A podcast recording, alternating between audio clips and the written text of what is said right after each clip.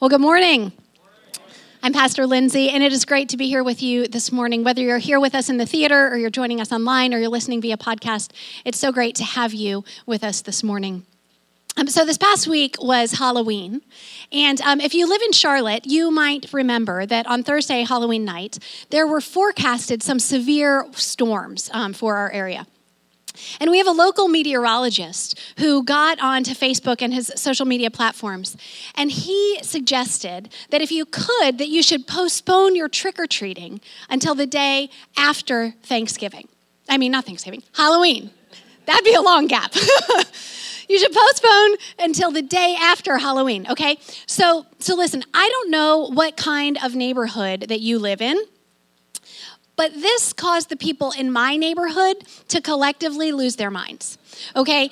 People were just going crazy at this. And we have this Nextdoor app. You may have this as well in your neighborhood where people get online. It's a platform that they can talk. And it just was snowballing back out of control, right? There was friction, there was drama. People just were arguing about like when is the appropriate time to go trick or treating. And as I'm watching this, I realized Y'all, we've just like missed the entire purpose. like, what is the point of what we're doing? Like, somewhere along the line, people just forgot that actually what we're doing is we're we're meeting our neighbors, right? We're going out in the community and we're trying to fill the buckets of these little kids, like literally and figuratively, right? We're giving them candy, we're encouraging them, we're like high fiving these little pirates and princesses, and like, like what's the purpose of what we're doing? And and we lost sight of that. Today, uh, Pastor Kyle mentioned we are kicking off a new sermon series called Purpose. We get to do this. And so we are looking together and remembering that we as a church community have a unique and holy calling together and this purpose of living out our love for God and love for our neighbors in really unique ways. And so, in a couple of weeks, um, Pastor Kyle is going to invite us to actually make a commitment for what we might be called to do to live that out. And today, I just want to invite you to dream with me as we think about what this actually can look like for us as individuals and as a community that we get to live this out together. Um, and so today, I specifically want to invite you to think with me about financial generosity and think about our purpose um, with our money in community. And I just want to acknowledge that this is actually a pretty tricky topic, and this is a difficult thing for us as a community um, to talk about sometimes because there's a lot of misunderstanding, there's a lot of wrong teaching, there's a lot of abuse uh, in this in the church, actually. Um, and so money has become a topic that people actually would just rather that we avoid it altogether, right? It's like politics at a dinner party. You're like, wouldn't this just be nicer if we didn't? Right? Like, can we just skip over this? So, why do we actually talk about this in church? Here at South Park Church, if you go on our website, if you look in our printed materials, we actually list financial generosity as one of our core values. Why do we do that? Right? Why do we, as a church community, insist on talking about financial generosity? And so, to help us answer this question, I want us to go together um, to 1 Timothy. And this is a, a book in the New Testament. It's actually a letter that Paul wrote. Paul was a church planter in the first century, and he wrote this letter to a young pastor named Timothy. So, Timothy um, was leading a church that had some people who really misunderstood certain aspects of living out the gospel. And one of the things they misunderstood was how their faith and their finances were meant to work together. And so, Paul wrote to Timothy and said he wanted him to teach his church about this. So, let's read together and see if we can learn something um, from what Paul wanted them to learn as well. So, we're going to read together from 1 Timothy chapter 6. And it says, Teach and urge these things. For we brought nothing into the world, and we cannot take anything out of the world. But if we have food and clothing, with these we will be content. But those who desire to be rich fall into temptation, into a snare, into many senseless and harmful desires that plunge people into ruin and destruction. For the love of money is the root of all kinds of evil.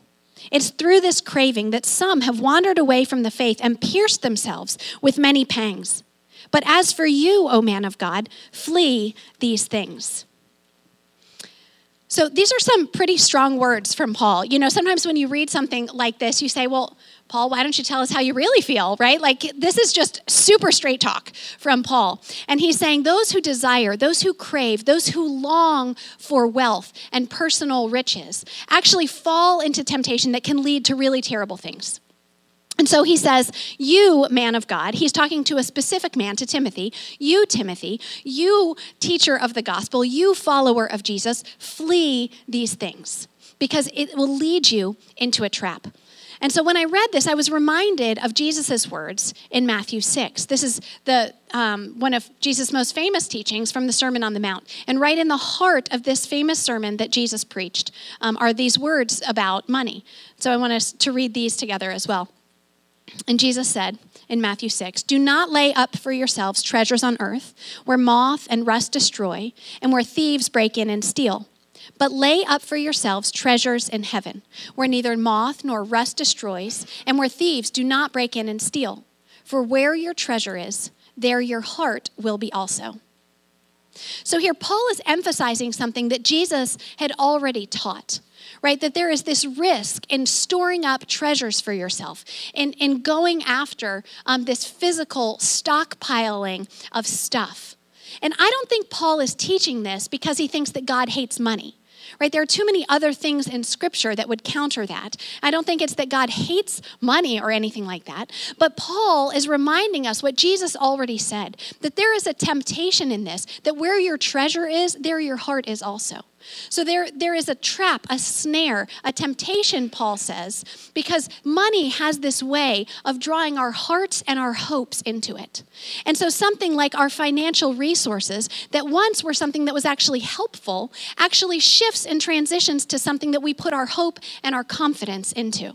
And so Paul is warning us against this. And he, he's saying, watch out, because this is a temptation that can lead to destruction, because it lures us in and that it accidentally wraps us up. Our hopes, our dreams, our desires, our identity, who we think we are, our status, right? All of these things that Jesus wants us to find in him, who we are, our hope and our security, right? We accidentally start thinking that who we are is wrapped up in what we drive or where where we live or how much money we have. And we accidentally shift our hope from Jesus onto our stuff.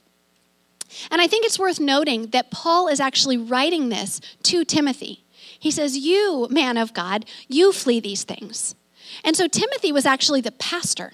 Okay, so he's the leader of the church. He is one who is spiritually mature, who was entrusted with teaching the gospel and the message of Jesus. And he's saying, You, man of God, flee these things right? You have to be wary of this because you could get wrapped up in it as well. So I think those of us who sometimes want to think that we are maybe beyond this kind of thinking, right? We, we've learned so much about Jesus and his kingdom. We understand so much about the gospel that we wouldn't be trapped into thinking our identity is in our stuff, right? There is this warning from Paul that says, watch out Watch out, even you who are seasoned followers of Jesus, who understand stuff about the kingdom, you could be wrapped up in this, right? You could be tempted to stray, so you have to run away. Right? Even those of us who followed Jesus for a long time, who are entrusted with teaching about it, we could be tempted to stray. So we have to run away. Flee, he says. Flee these things. And in the same chapter that Paul tells Timothy that he ought to avoid desiring to be rich, um, he then goes on to tell him what he should do instead. So I just want to keep reading to you from this chapter, um, and this is in verse 18. He says, They are to do good, to be rich in good works, to be generous and ready to share. So, at the heart of Paul's instruction about money is this invitation to generosity. And this is something that's actually quite countercultural, um, even to us, right? Eh, those of us who, who might already embrace this idea of generosity, it's still countercultural what he's saying, because what he's saying is actually you need to be thinking about generosity and sharing your wealth and not thinking about accumulating stuff, right? So there's this flip, and it's actually unusual for people in our culture to think more about giving, more about what they could give away than they think about what they could acquire for themselves. That's unusual. But it's even ridiculously unusual in the time of Paul. When Paul was teaching this, um, the cultural norm was that you would only take care of people who were in your same group, right? In your family or in your same social class. And so it's not that you wouldn't help anyone, but you would only help people who you knew could help you in return right? It's kind of, I'll, I'll pick up the check this time, you'll pick up the check next time. There wasn't any mercy or generosity or giving to poor or to sick people in particular. Um, and so the, the Roman government, the pagan religions, philosophers all pushed hard against this idea. Um, Plato, who's a pretty well known philosopher, uh, you've probably heard of him, actually said this. He said, A poor man who is no longer able to work because of a sickness should be left to die. That's what Plato said. And then there was a Roman philosopher, Plautus, and he said, You do a beggar bad service by giving him food and drink, because you lose what you give, and you prolong his life of misery. Right? During the time of Paul and the early church when he was teaching this, there was this understanding that there was like a natural consequence to stuff. Either something happened or you made a choice or something, and there was going to be a natural outflow, and they were not going to interrupt that. And they, they thought that this is, you wouldn't give something to someone if they hadn't earned it because that was messing with stuff and that wasn't just. And so along came Jesus, who just messed up the whole system. And he modeled and taught the entire opposite of that. And he taught a way of generosity and of mercy that everybody is equal and everybody is worthy of, of um, giving our stuff and taking care of and loving. And so Paul is insisting that the way of the gospel and the way that the churches have to live this out is in following not what the government's saying, not what culture is dictating, but in what Jesus modeled and in what Jesus taught, and that's of generosity. Now, the early church, uh, they really got this. They grabbed hold of this. So you can read stories even in like Acts chapter 6, where they were taking care of widows and orphans, and they were doing this so much that they actually had to appoint, I think, seven elders to take and oversee all the stuff that they were giving away, right? They were being so generous. And there are these other stories too um, from the second and third century where people were giving um, quite sacrificially and ridiculously um, kind of out of proportion, you would say, for what they even could. There's a quote um, that I wanted to read to you, and um, this was from 130 AD. And they said this about the early followers of Jesus in the church. They said, If there is any among them that is poor and needy, and they have no spare food, they fast for two or three days in order to supply the needy their lack of food. So the early church was actually skipping feeding themselves and their families. If they didn't have more food in the pantry to, to welcome somebody else to the table, they just wouldn't eat themselves for days in order that other people could eat and so that they could be generous in what they were giving. And people around them took note. So I have this other quote that I wanted to read to you. And this was actually from, from a pagan. This was not a follower of Jesus. And this is something that he was saying actually mocking the church and he said, The earnestness with which the people of this religion help one another in their need is incredible. They spare themselves nothing for this end. Their first lawgiver put it in their heads that they were all brethren. So the first lawgiver, that was Jesus. And so they're making fun of him and they're like, this guy, Jesus, has convinced them that they're all like in the same family right? That, that they all are equal and they are all of value and of worth and that they should take care of everybody. And he was saying the, the extent to which they're doing this is incredible. We have stories of the early church, and we also have stories throughout the church. It's not only the earliest days um, that we would see this. Um, there's a story of John Wesley, who is the founder of the Methodist Church, and we're Methodists. And so they said that the first year that John Wesley earned a salary, he earned 30 pounds. And they said his cost of living was about 28 pounds. And so he gave away two pounds. And the next year, his salary doubled. So he earned 60 pounds. But he still just lived on 28 pounds. And so he gave away 32 pounds.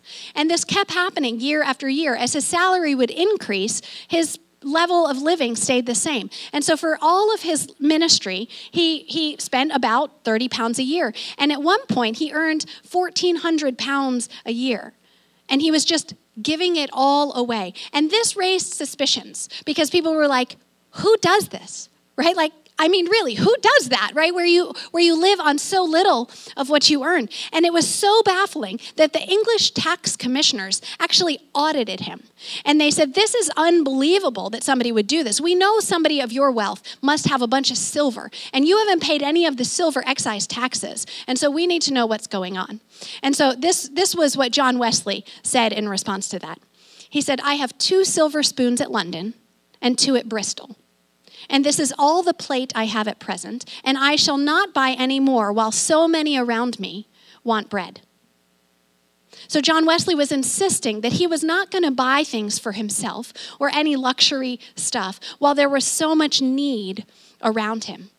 Y'all, this is inspiring right? This is incredible. This kind of giving, this kind of generosity where you are willing to consume less so that you can give away more, it's shocking generosity.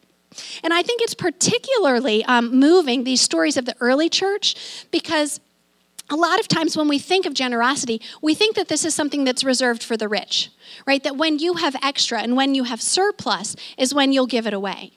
But but this is reminding us that that actually listen, the problem with that is none of us actually thinks we're rich. Right? So if we think that generosity is for the rich, that's not something that we'll ever feel like we can participate in because rich is the person who's next to us who has more than we do because we end up consuming or using or spending pretty much everything that we earn and that we have. And when we look around us, other people still have more than we do. They have bigger houses, they have faster cars, they have fancier clothes, and we don't have any left over, so we're not rich, they're rich. But the problem is that rich becomes a moving target that none of us actually ends up achieving. And so, the, the thing that's so incredible about the teachings of Paul and the stories of the church like this remind us that generosity, even if it starts small, can start now right? This isn't something that we have to wait for to achieve a certain level of something. That if we would be willing to consume less ourselves, that we would be able to help people beyond what we ever even dreamed that we could because we were moving into this ridiculous level of generous giving.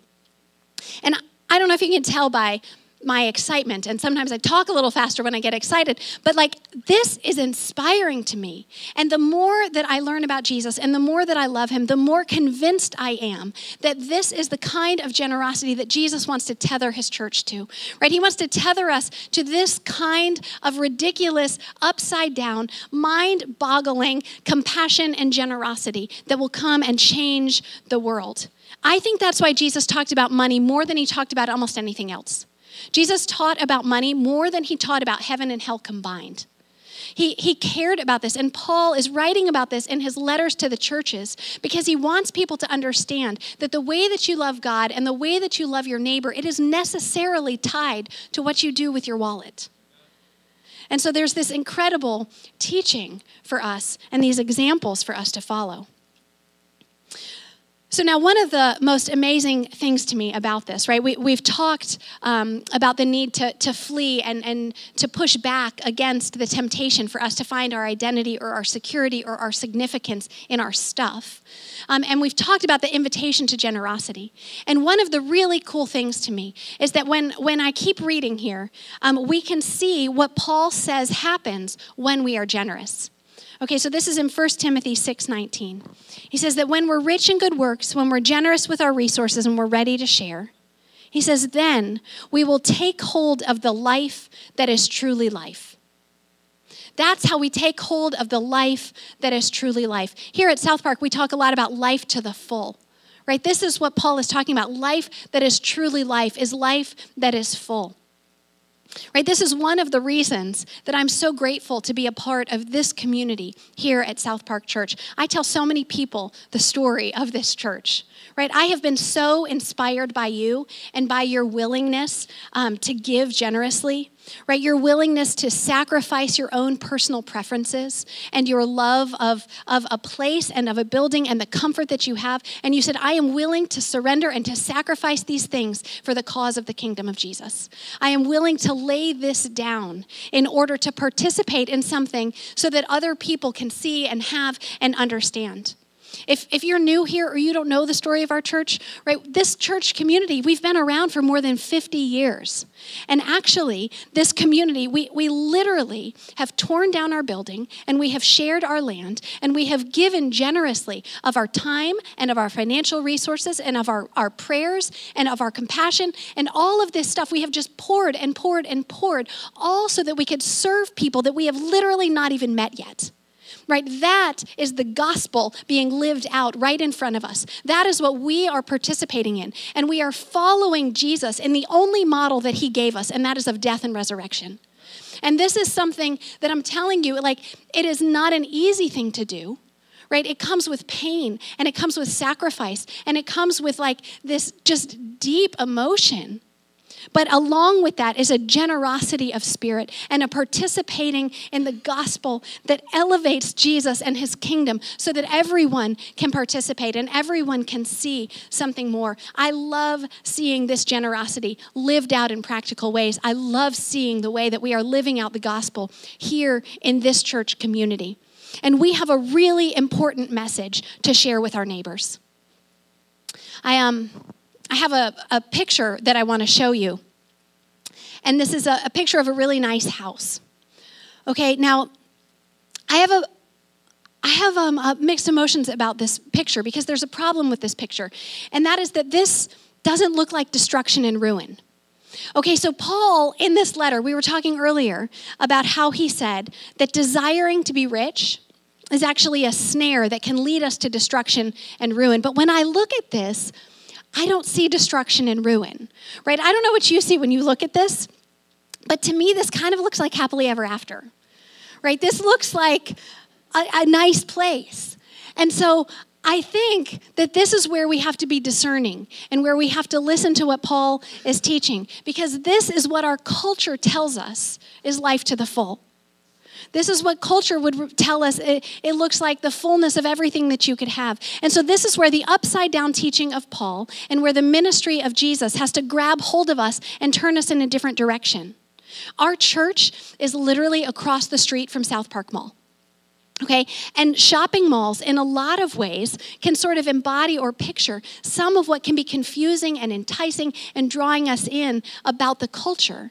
Because the culture would tell us that life to the full would be going into a shopping mall and being able to buy anything that you want that's in that shopping mall right? But we know that life to the full, while it's not opposed to those things, right? It's not opposed to shopping malls. Life to the full is not opposed to beautiful things, but it is not found in those things.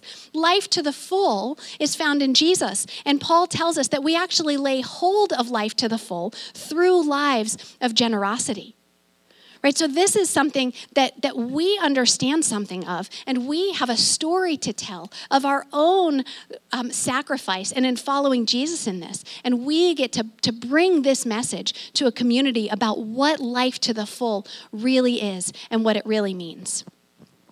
Um, i have this maps that i want to show you. And um, these maps were actually put out by For Charlotte. For Charlotte is a network of churches in Charlotte, and they're working to transform the city. Uh, for Charlotte is the same group that actually put together our um, neighboring series that we just did a few weeks ago, where 100 churches all did it together. And they also have just put out this State of the City report.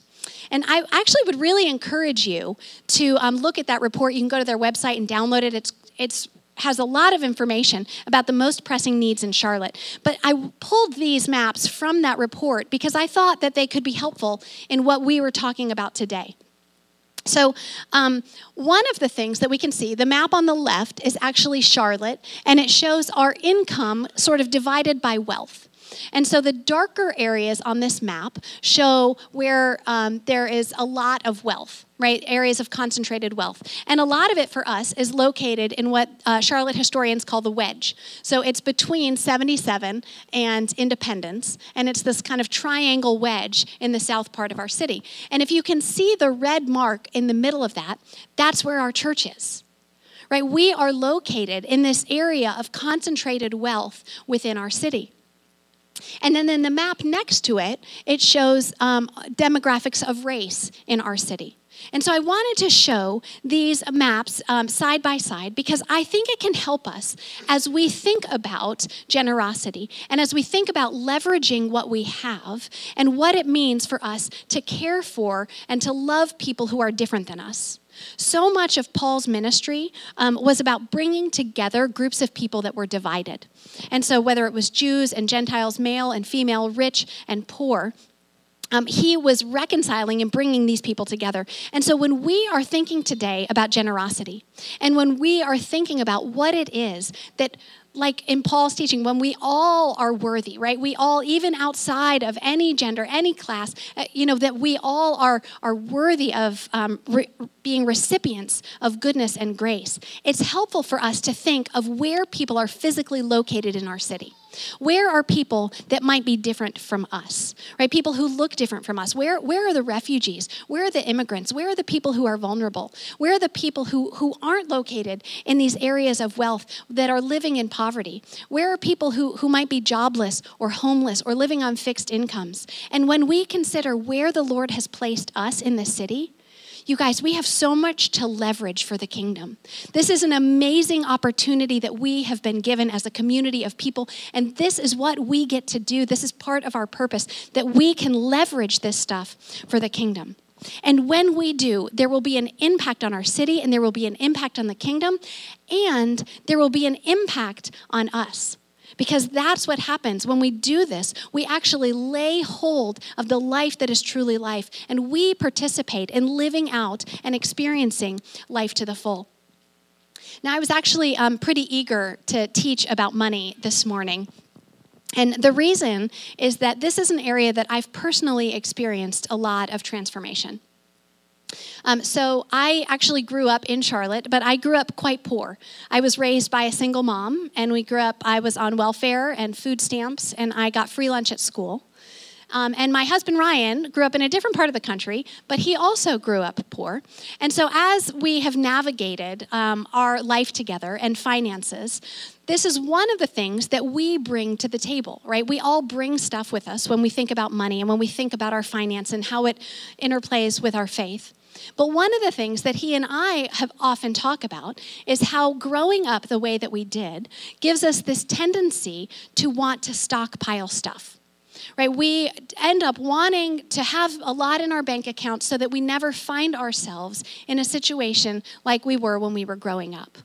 And so, this is something that we have a lot of conversations about and that we wrestle with when we say, Do you think Jesus is happy with how much stuff that we have? Do you think Jesus is happy with how much stuff we're trying to have? And so these are conversations that we have where we're saying, you know, we, we want to flee from this, but we want to honor God and we want to steward this stuff. And so this has been an area where we have found tremendous growth. Um, in our lives personally. One of the things that we have committed to is um, giving a percentage of our wealth, right, or of our income. And so, one of the things you know that, that's just even worth thinking about is that dollar amounts feel different to different people, right? So, if we said, "Hey, let's give thousand dollars," for some for some of us, we literally couldn't do it because we don't have thousand dollars, and for others of us, thousand dollars wouldn't be noticeable um, or very noticeable to, to miss. And so we talk about percentage giving, right, as a way to be generous with what is it to give away percentages of our income. And as we have talked about this, it's something that we've committed to doing and that we want to grow in um, over time to increase our percentage of giving. And I just want to tell you, and part of why I wanted to come and to teach about this is as we have done this, we have literally been transformed.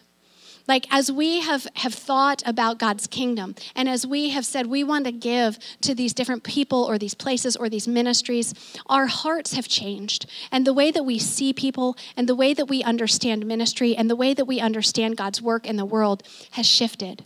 And we really have experienced something of this life to the full that Paul is teaching about.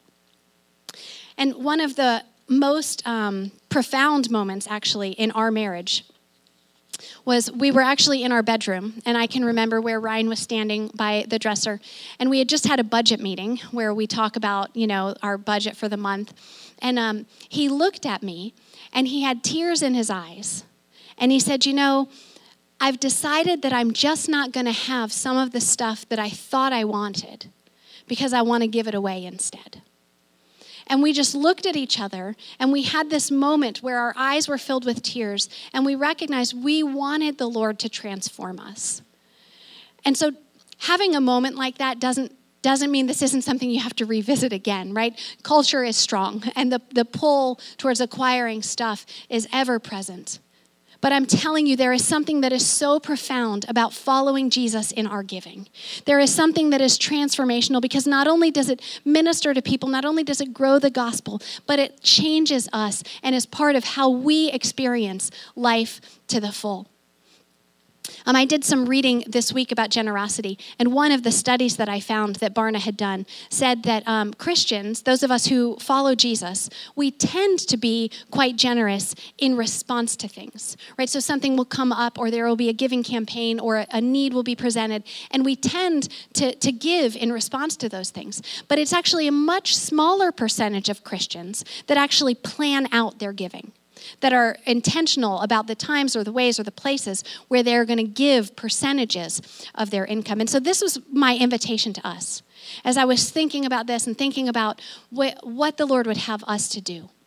Right? I, I wonder what it would look like for us to ensure that our generosity as a community and as individuals goes beyond an act of giving to a way of living right? What if we became people who gave not only in response, like an emotional response to a need, we, we want to do that, but what if our generosity goes beyond an act of giving into a way of living where we were actually known and our lives were characterized by our generosity?